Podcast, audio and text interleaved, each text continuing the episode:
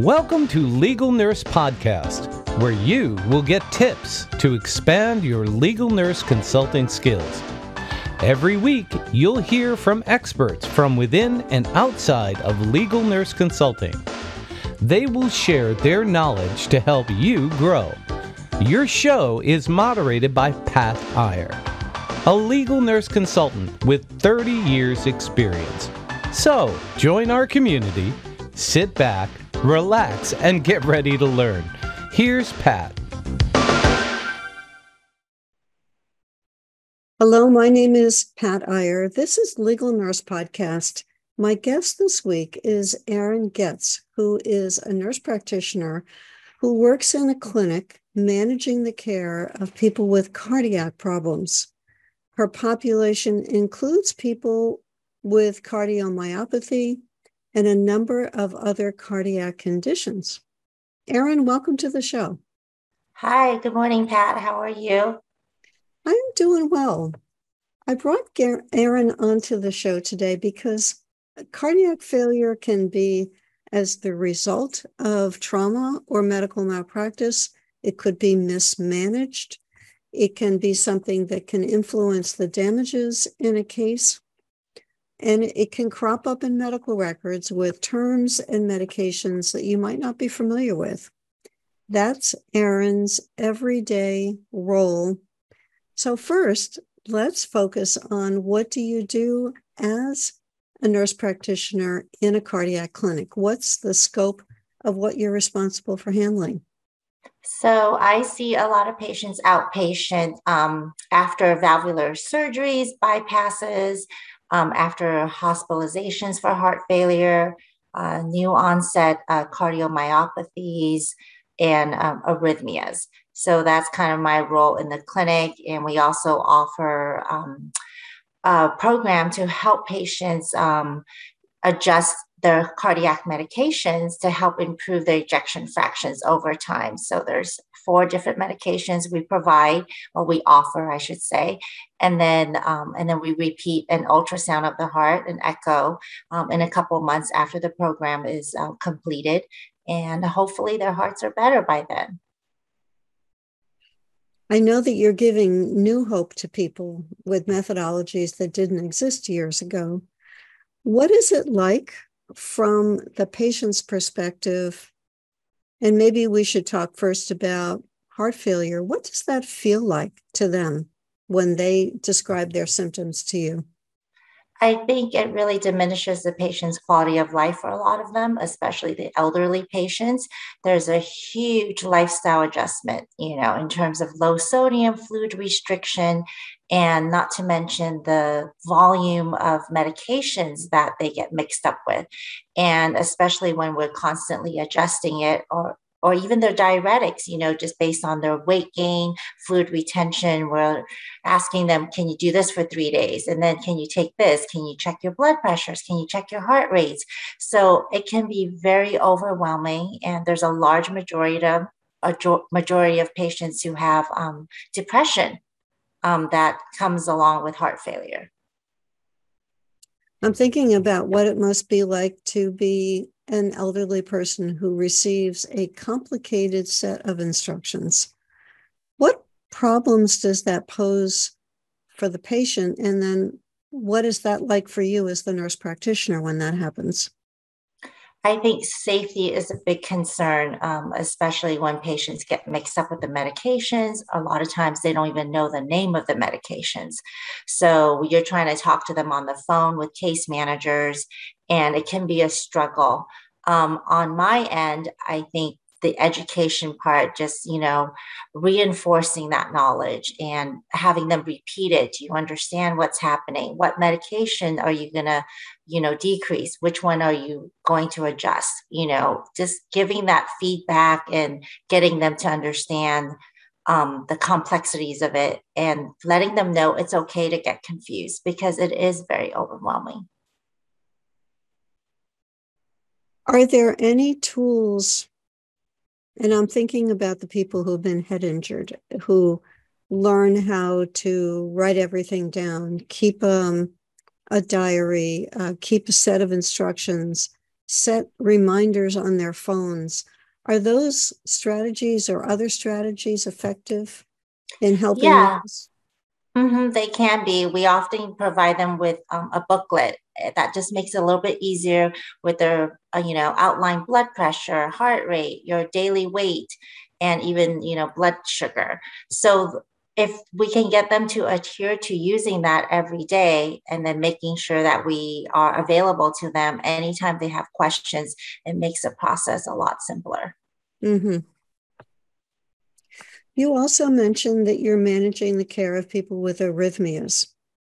And I'm thinking about a woman I I talked to a few months ago who described to me the feeling of her heart pounding so hard that she felt like it was going to come out of her chest. Tell us what that is like for people who are dealing with uh, the tachycardias and and what therapies might be helpful to help them with that feeling. So, um, for patients with tachycardia, for example, it is very scary um, when their heart's beating at 240 beats per minute and they're, you know, by themselves at home. Um, what we offer a lot of times is um, beta blocker therapy. There's ablations that they can do if you know the medications are not helping. Um, there's lifestyle changes too, along with it, you know, making sure that their electrolytes are in balance. They're, um, you know, they're avoiding caffeine, alcohol, um, and also um, staying hydrated. So there's, you know, a couple of things that we, you know, um, help them with in, terms of lifestyle management too. Mm-hmm. You know, Erin, we only have one heart right? Unlike if something goes wrong in one hand, you got another hand, or one eye, or one kidney, or one knee. Tell us about, from your perspective, looking at this. We've talked about some significant conditions for a fragile person. We've talked about a complicated set of medications that have to be prescribed and have to be followed by the patient where are the liability pieces in the area of practice that you have mastered? I think um, I find that sometimes uh, patients are discharged too early from the hospital. So they're not quite, you know, dry yet, you know, if, if, we're diuresing them, or they still have a lot of weakness or lack of understanding. And then they go home or they go, dis- uh, they get discharged to a skilled nursing facility. And sometimes that's where the, you know, a bad condition gets worse because um, they're leaving the hospital too early. Have you ever run into situations where there's continuity of care problems that the prescriptions, the directions don't travel from the hospital to the nursing home? Uh, yes, all the time. And it's a struggle to reach out to those patients because then not only am I speaking to the patient on the phone, let's say, because there's not an in person appointment, um, then I have to get a hold of the um, medicine techs or the nurses who are giving these medications. And then on top of it, I don't know what type of diet the nursing home is necessarily giving them, you know, because they have to be on food restriction, low salt. And then there's the aspect of family members visiting, maybe at the time of the appointment they're not there so i can't inform them oh don't bring the crackers don't you know don't give them snacks in the room that they can eat that are higher in salt so it gets very complicated Mm-hmm. All those variables, Erin. Yes. if we go back to the being discharged from the hospital too early, tell us about the criteria that the hospital staff should be documenting to be able to justify the discharge at that time. And the second part of that is why are they being discharged too early? Before we continue with the show, I'd like to share this special announcement with you. Hi, I'm Pat Iyer, a legal nurse consultant with Barbara Levin, also a legal nurse consultant, talking to you about a phone call that you get. The attorney says, Hi, Sally Ann, I've got a case for you. I would like to know what your retainer requirement is and who should I make the check payable to? And you answer that and you hang up and you say, wait a minute, I don't know enough to be able to even know if I can help this attorney. Why do you need to get critical information in that first phone call? Take it away, Barbara. There's not enough information in that phone call. What is your role? Are you the consulting expert? Are you the expert witness? What is he looking for? What is the focus? So, what I suggest you do is call that attorney client back, have an in depth discussion as to what your role is, what is the case about, how can you help him, because you need more information in order to perform the role that is needed in this situation. You also need to know if there's a conflict of interest. Maybe you're already helping the attorney on the opposing side with that case. So you need to have the case caption and to understand who the attorney is representing. You need to know the deadline. Does this attorney expect a detailed chronology? Does the attorney expect a screening for merit? Does the attorney want a timeline? Does the attorney want you to be an expert witness or solely supporting the attorney behind the scenes. When you have the focus of the case, you know the caption of the case, you know what the attorney's concerns are and the deadline, and you know your role, then you've got enough information to be able to say, yes, I can accept that. But on that basis of that hurried phone call, that would be trouble to take on that case without knowing any of that information. This is only just one of many topics that is going to be presented at our seventh Legal Nurse Success virtual conference. And this will be held March 23, 24, 25, 2023. We have nationally recognized speakers, and Pat is going to talk about one of the keynote speakers. So you'll hear more now. We are pleased to be able to present to you a variety of topics that will stimulate you, motivate you, give you networking opportunities, give you business tips, give you insights. One of the cases that we'll be sharing is of Charles Cullen, a registered nurse who lived in New Jersey and Pennsylvania and systematically killed patients in hospitals for 17 years before he was caught. I was one of the legal nurse consultants involved in reviewing his care, reviewing medical records from one of the hospitals on behalf of the prosecutor. My charge was to determine which patients Charles killed. We will also bring to you Dr. Kathleen Ashton, who is the nurse hired by many of the plaintiff attorneys who were representing families in those hospitals families of patients who were killed by Charles. We'll share with you details about a man who accidentally electrocuted himself, and you'll meet Sam Davis, the attorney who handled and successfully settled his case, and Nancy Stuck, one of my legal nurse consulting coaching clients, who was an expert fact witness in summarizing the multiple, multiple, multiple surgeries that this man endured for his burns. We've got panels of experienced legal nurse consultants who will share with you their insights from where they are in their business now and the things that helped to make them successful. You'll have an opportunity to get some clinical topics, business topics, as well as networking. The conference is March 23, 24, and 25, 2023, and the link for signing up for the conference is right below us. It is lnc.tips forward slash March 2023 virtual. We'd love to see you there. We look forward to seeing you. Now let's return to the show. So I think um, the criteria would be first and foremost patient the patient understands what's happening. And you know because that's very overwhelming especially if it's a new onset cardiomyopathy patient. And then second of all um, you really have to look at the medications that they're being discharged with. Do they understand how to take it when to take it? Um, and then the diuretics. Are we giving the, is this a good enough dose so that you know when they go home they lack the education? Is this dose going to cover the fact that they might fail? They might start eating you know salami sandwich the moment they get home because they feel better you know they're no because we got all the fluid off of them or you know we took care of what we needed to um, during the hospitalization but not completely. So that can be a struggle for um, you know problems um, going home too early Mm-hmm.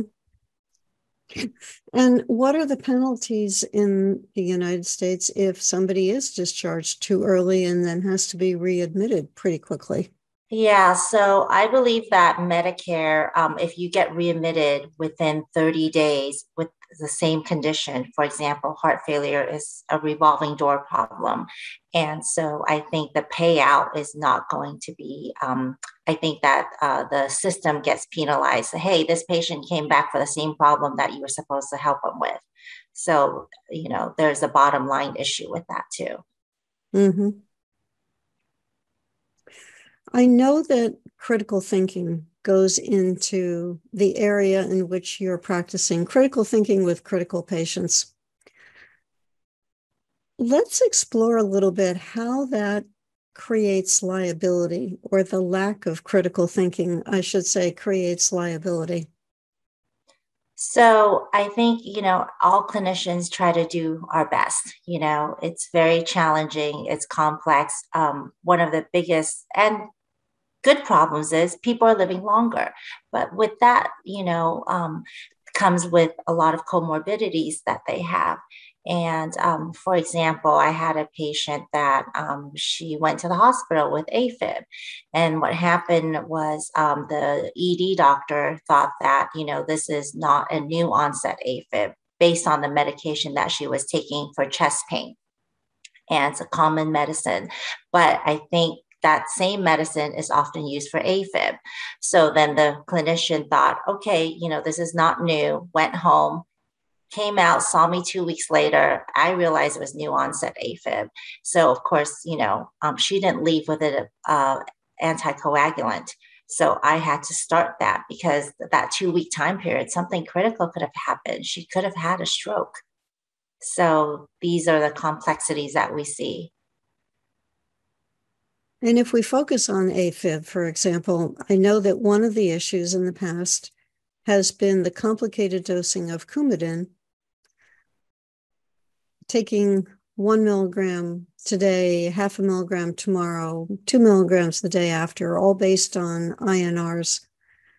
What are the the more commonly used drugs that are replacing Coumadin or being used along with or instead of Coumadin that might not be quite so complicated? So, um, you know, we're using Pradaxa, Eliquis, Xarelto, provided that patients don't have, um, you know, um, CKD, um, certain CKDs with a GFR criteria, um, the creatinine clearance level um, if they're safe to use, then we start them on that because it's less complex. You don't have to worry about eating salads. You don't have to have frequent blood draws. Um, but on the flip side, you know, there's GI distress with certain medications. So it's a constant, you know, um, you have to really be in touch with the patient and for them to understand what's happening and for them to communicate with you um, if they're having side effects from the new med- medications that we're using. Mm-hmm. And then to summarize the sources of liability, we talked about discharging the patient too early. We talked about not using critical thinking when prescribing or managing the care. Uh, are there other sources of liability that we should be considering as legal nurse consultants? Um, absolutely. I think um, sometimes heart failure gets misdiagnosed. You know, um, chest pain, people think, well, you know, you're 43 years old, you know, maybe it's anxiety. Maybe the patient has a history of asthma and anxiety, you know, and so they present, um, you know, with shortness of breath, chest pain, anxiety, but then we kind of um, don't look a little bit deeper and think, well, it's, it's nothing. You know, they're 43 year old female with anxiety, you know, chronic fatigue syndrome, fibromyalgia. You know, a lot of times um, those, that group of population of patients, um, they have some chronic pain issues and if and anxiety and they present to the doctors or the clinics a lot with the same complaints oftentimes you know sometimes they get overlooked because it's like oh it's the same old thing you know, we're not digging deeper. Mm-hmm. Failure to diagnose. Mm-hmm. Right. Yeah. And I know there's been a lot of attention focused on the fact that women are particularly at risk for the incorrect diagnosis or being dismissed when they come in with cardiac symptoms. Mm-hmm. Yeah, I think women present differently. Um, you know, they might just not feel well. They might not necessarily have chest pain or they just feel more tired, you know. And I think women being caregivers, a lot of times we're just worried about, you know, our kids, our husbands, you know, what whatever we're doing at the moment instead of, you know, um, internalizing what's happening and taking care of it. Mm-hmm.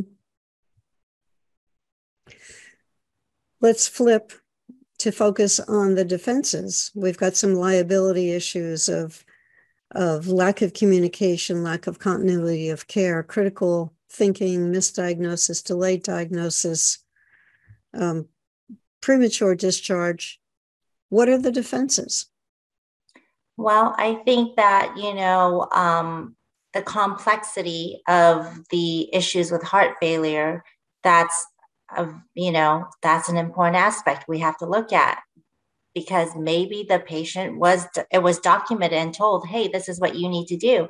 And if the patient doesn't take the Pradaxa let's say the blood thinner regularly and they end up with a stroke or you know I mean, whose whose fault is it at the end of the day? You really have to look at the records. What is being documented? What was told to the patient? Does the patient understand that you know, um, you know, after a stent, you really want to continue the uh, uh, the Brilinta, the Plavix for you know at minimum six months, but hopefully a whole year without interruption, because in order to help maintain that um, stent patency. So it gets very complex. I think sometimes um, we really have to look at from that perspective because it's not neglect per se. It's just maybe lack of education. Communication is a big part of it. And it sounds like patient compliance is enormous also. Absolutely. That's 50% of the problem, I think. Anything else that you can think of that fits within the bucket of the ways to defend these cases? Well, I think if you look at um, the quality of care, you know, the complexity of it also. Um, for in our clinic, we see the patients for cardiomyopathy goal directed medical therapy every two or three weeks.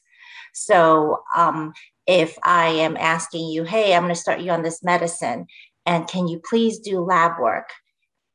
And they don't do the lab work. How do i know that you know uh, whatever i gave them is not affecting their kidneys? So then you you have case managers who chase after them call them hey can you please do your lab work? You know? So a lot of times it's these little minute things that really you know the patient can say well my kidneys are ruined but we asked you and called you to do your lab work and you didn't get it done. And we don't know to stop a medicine if you don't know if we don't know what's happening with your kidneys, you know, so you almost have to let them know from the beginning. If you want to enroll in the cardiomyopathy, um, you know, goal-directed medical therapy program, we absolutely need you to comply. We need you to let us know if you're not feeling well, and we need you to, you know, do what we're asking of you for safety, number one, and also to get you better. You have shared so many tips with us, Erin, and made me personally aware of the complexity of the field. You're constantly balancing different factors and looking for the best route forward for a specific patient to bring them back to a better state of health.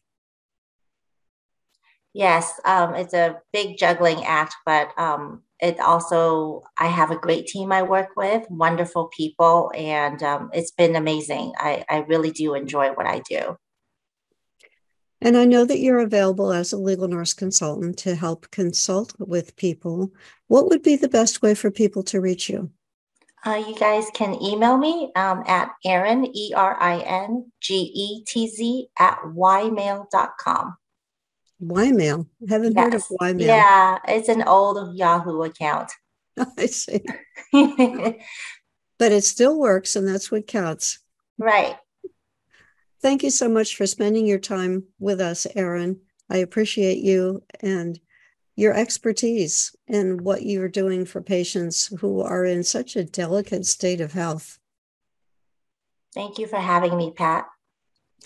And for you who's watched this podcast, please be sure if you're watching this on YouTube, give us a thumbs up, give us a thumbs down, leave a comment, tell us what you liked about the program. I look forward to seeing those comments when I get notified that you have left them for us. You'll be seeing Erin's podcast. And be sure to pay attention as you think through what she shared with some of these nuances in cardiac care and how she could be a valuable resource for you as you are reviewing cases involving heart failure, arrhythmias, strokes caused by untreated arrhythmias. She's a gold mine of information. Thanks so much. Hello, my name is Pat Iyer. This is Legal Nurse Podcast. Wendy Rice is with me. She is coming up as the next guest on Legal Nurse Podcast. Wendy works in the world of crafting letters when people's claims are denied by insurance companies, and she is working on behalf of the providers to see how they can get paid for the care that they have delivered. Wendy, we covered a lot of topics in your podcast what are some of the key points that you covered? Well, um, we went over what leads to the denial of care um, and what denies and who denies that medical necessity and what the implications of a patient if their care is denied. And then we went over what we need, what you need um, to craft supportive arguments. And um, we would know that to do that, we need to have all the information that we've gathered and and just hopefully that you can pull it together and have a good argument for that appeal. There are huge implications, as Wendy just mentioned, if somebody's care is denied and all of those multiple thousands of dollars fall to the patient to have to pay.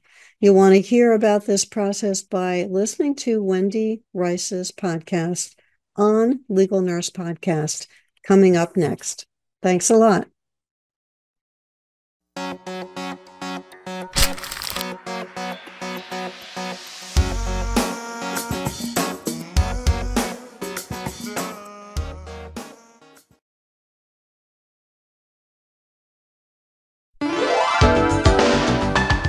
We hope you enjoyed today's episode. Check out Pat Iyer's resources for legal nurse consultants on legalnursebusiness.com. Pat coaches legal nurse consultants so they make more money, get more clients, and avoid expensive mistakes. Check out her coaching program at lncacademy.com. Please subscribe to our podcast and leave a review on Apple Podcasts. Join our community to get notified of each new episode and to receive the transcript of today's program. Complete the request form on podcast.legalnursebusiness.com. We appreciate you and your interest.